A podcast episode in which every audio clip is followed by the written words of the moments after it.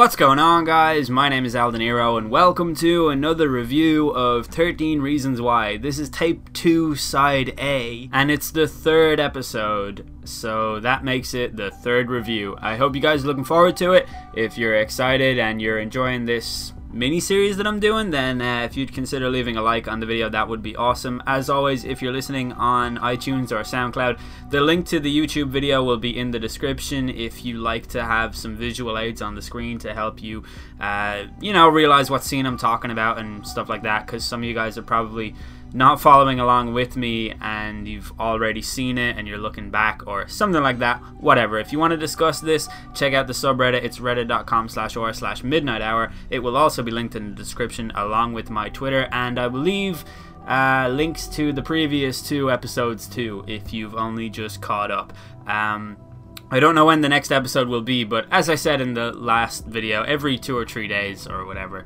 Uh, so yeah, let's get into the review. This episode opens with Hannah referring to the butterfly effect, suggesting that we may be about to see one of the crucial moments in the build up to her suicide, like the event that sparks the chain reaction that pushes her into her downward spiral, which is something that in a really weird way, I'm kind of looking forward to seeing. If you're unfamiliar with the butterfly effect, it's a concept that small actions can have large unintended consequences, and the uh, example or the metaphor that's always used is a butterfly flapping its wings, causing a hurricane somewhere thousands of miles away we see Jessica visiting Justin's mother's house and learn that Justin is not, in fact, a rich middle class white kid, but the child of an apparent drug addict and her meth head neo Nazi boyfriend, Seth, who we can quite clearly see is a bad egg. He appears to look Jessica up and down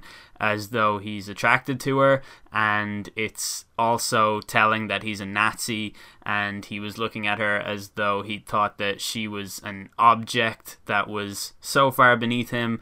And uh, it was a really uncomfortable scene. And if I didn't know better, I would say that it was setting Justin up for some kind of redemption arc because there appear to be elements of Justin that have some good in him, even though he is the king of the evil jocks. He also appears to be a relatively decent guy, but then other things happen in this episode that push him away from any potential redemption arc. So um, it's kind of strange what they're doing with his character, but interesting nonetheless. We learn that this tape is about Alex, who is apparently going to F Hannah's L forever, which is a thing that Alex, Hannah, and Jessica used to say in Monet's, the, the uh, hot chocolate coffee shop a thing they used to say to sort of solidify their bond um, was FML forever, and they would all hold hands and say that, which sounds incredibly corny when I say it out loud, and yet when you watch it in the episode, looks like a relatively sane and normal, benign thing to do. Hannah walks into the guidance counselor's waiting room and sees Jessica. Jessica has bloodshot eyes, and Hannah asks her if she's okay. And I swear to God, this is the first instance of Hannah showing humanity in the whole show so far. Like the first time that I can believe she's not a robot who sees the world in computer code and is trained only to paint herself as a victim.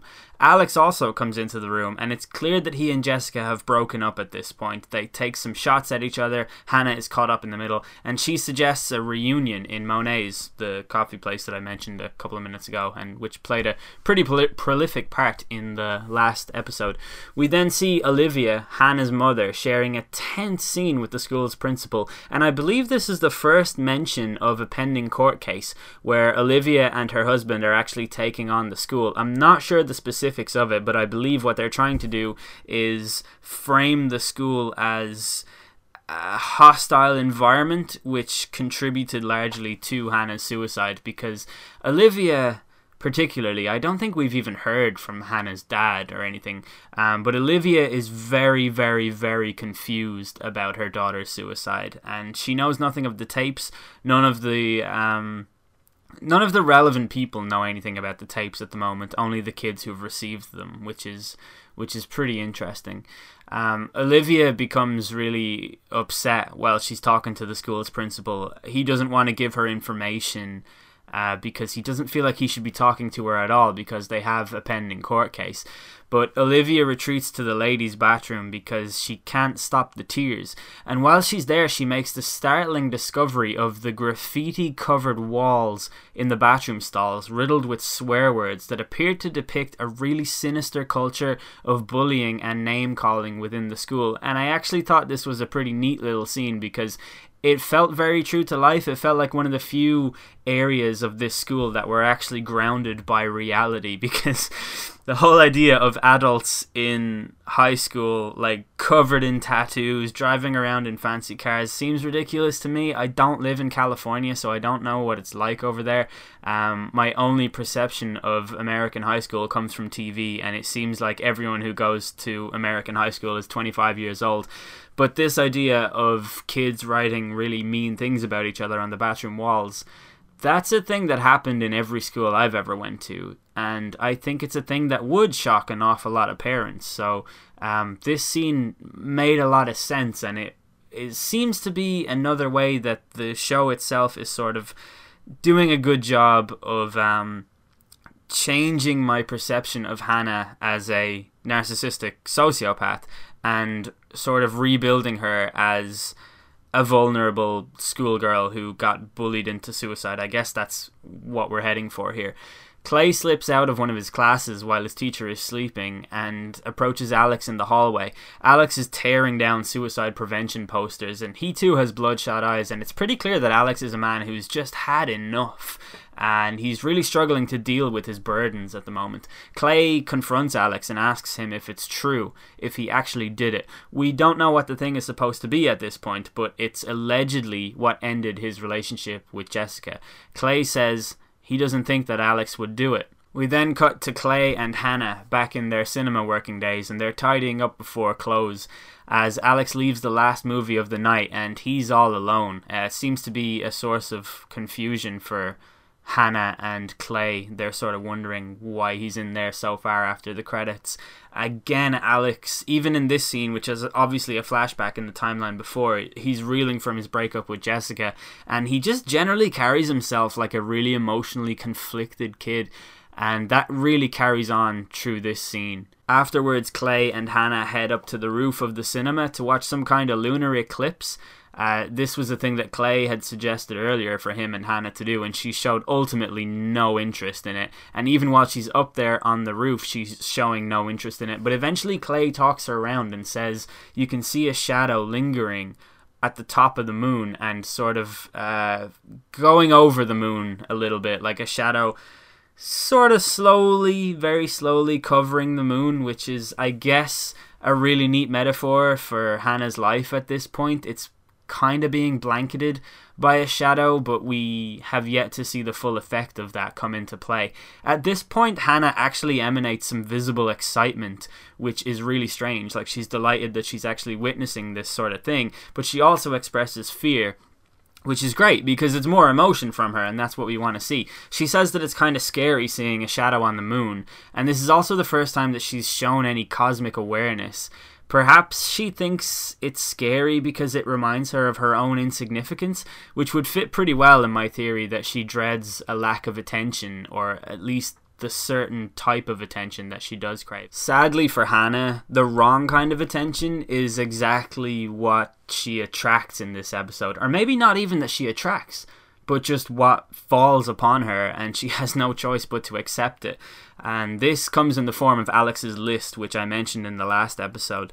Um, it's basically the list that says that Hannah has the best ass in the school. It, it says some other stuff, like there's one girl who has the best lips in the school, and that's a thing that she's very proud of. You can see her applying lipstick. But one thing that that scene with that girl applying lipstick shows is that the kids in this school take that list very seriously and i think the show actually did a good job of portraying that on the screen how seriously the kids take the list. And that's important because that's actually going to come back later on in the episode. But this list is just another brick that gets knocked out of hannah's stable foundation if you could even call it stable before what we do know about Hannah is that she's very impulsive and she gets immediately affected by things before she can even rationalize it in her brain. And I guess that's another thing that perplexes me as to how she had all the time and desire to go about recording these tapes, but at the moment that's neither here nor there. Hannah tells Clay over lunch that she wishes she could fast forward through all the shitty parts in life and get to the good parts, like college, where she can be someone else and start over. This is also a pretty neat little scene because we finally see some angst from Hannah, and slowly but surely they're sort of filtering through these emotions that should be apparent in a victimized kid or a bully victim or someone who is really unhappy. And I've been very impatient with this show, but they are slowly winning me around, and that's like pretty interesting for me because it gives me a lot more motivation to keep watching.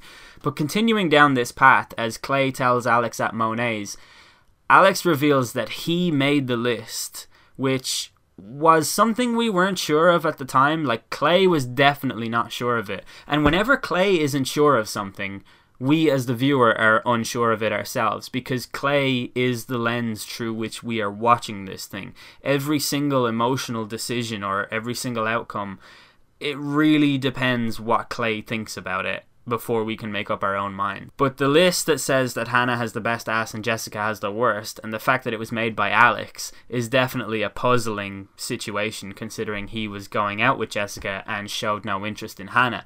He then reveals that he made this list out of spite because Jessica wouldn't have sex with him. He felt peer pressure from his jock friends to actually have sex with her, and all of this resulted in Jessica slapping Hannah in the last episode.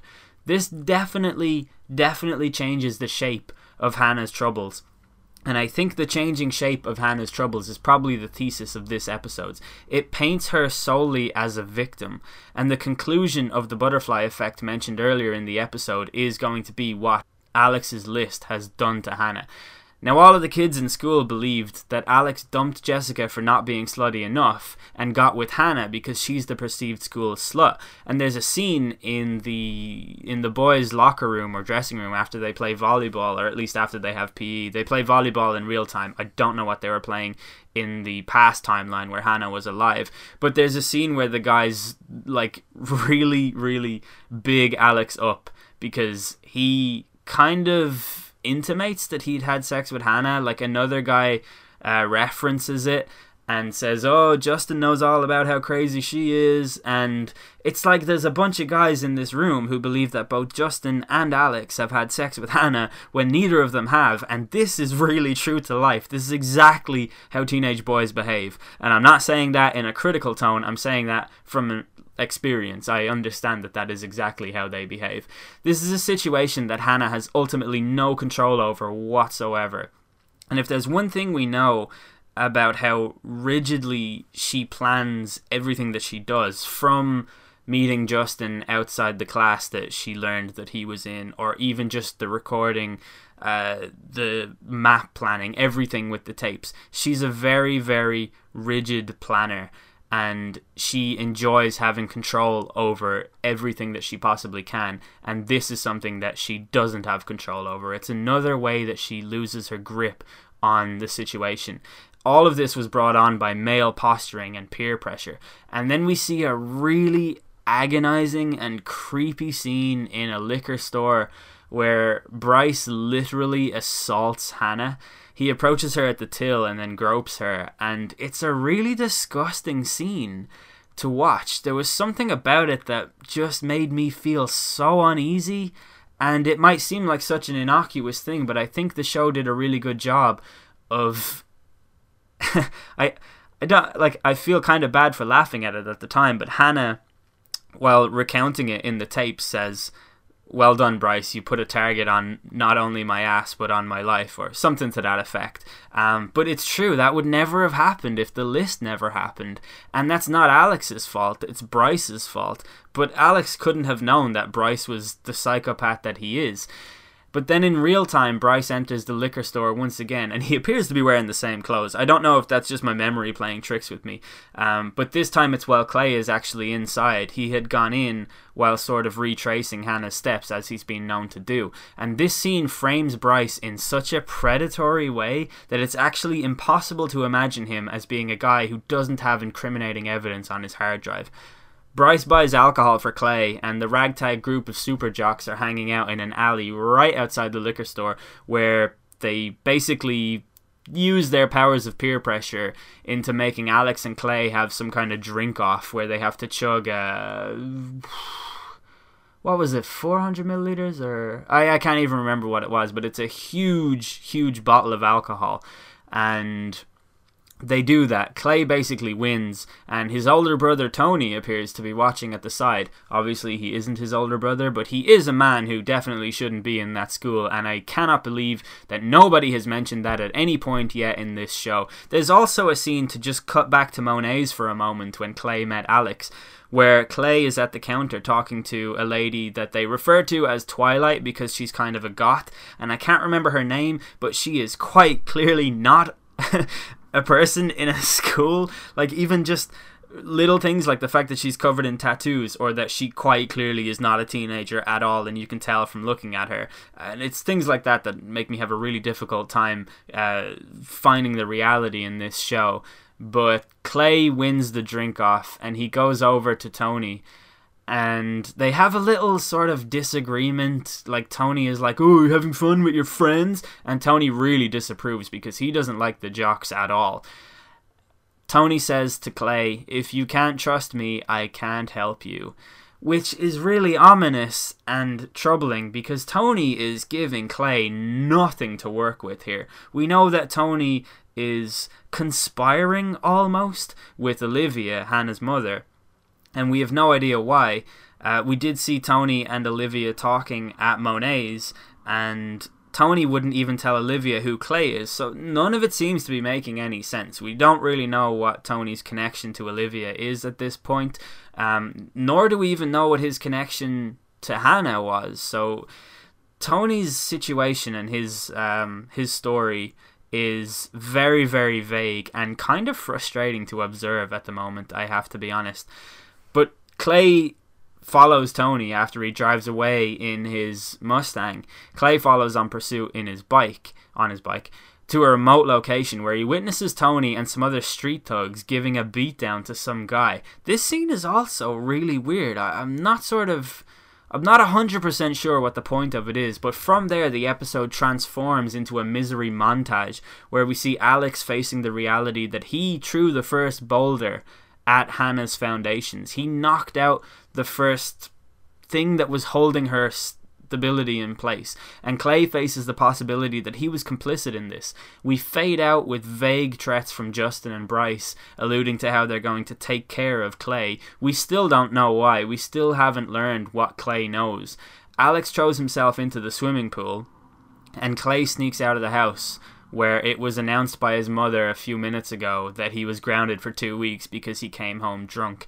If I had to put the scene of Tony and the guys beating up the other guy into context, I would guess that it sort of symbolizes Clay's uh, losing faith in everything, losing faith in the reality that he thought he lived in, and how the things that he thought were true don't necessarily appear to be true anymore. As we approach episode 4, I do really feel like the more relevant pieces of Hannah's character arc are finally starting to fall into place and it does seem like the show is taking a little bit of a different direction. Like she's been humanized to a large extent by the effects of the butterfly's wing flapping at the start of the episode. And it's suddenly dawning on me that we have 10 episodes to go or 9 episodes to go. And there's still plenty of room for magic in this series. That's the end of this episode. I hope you guys enjoyed it. If you did, please do leave a like. I've been Eldeniro. Thanks for listening.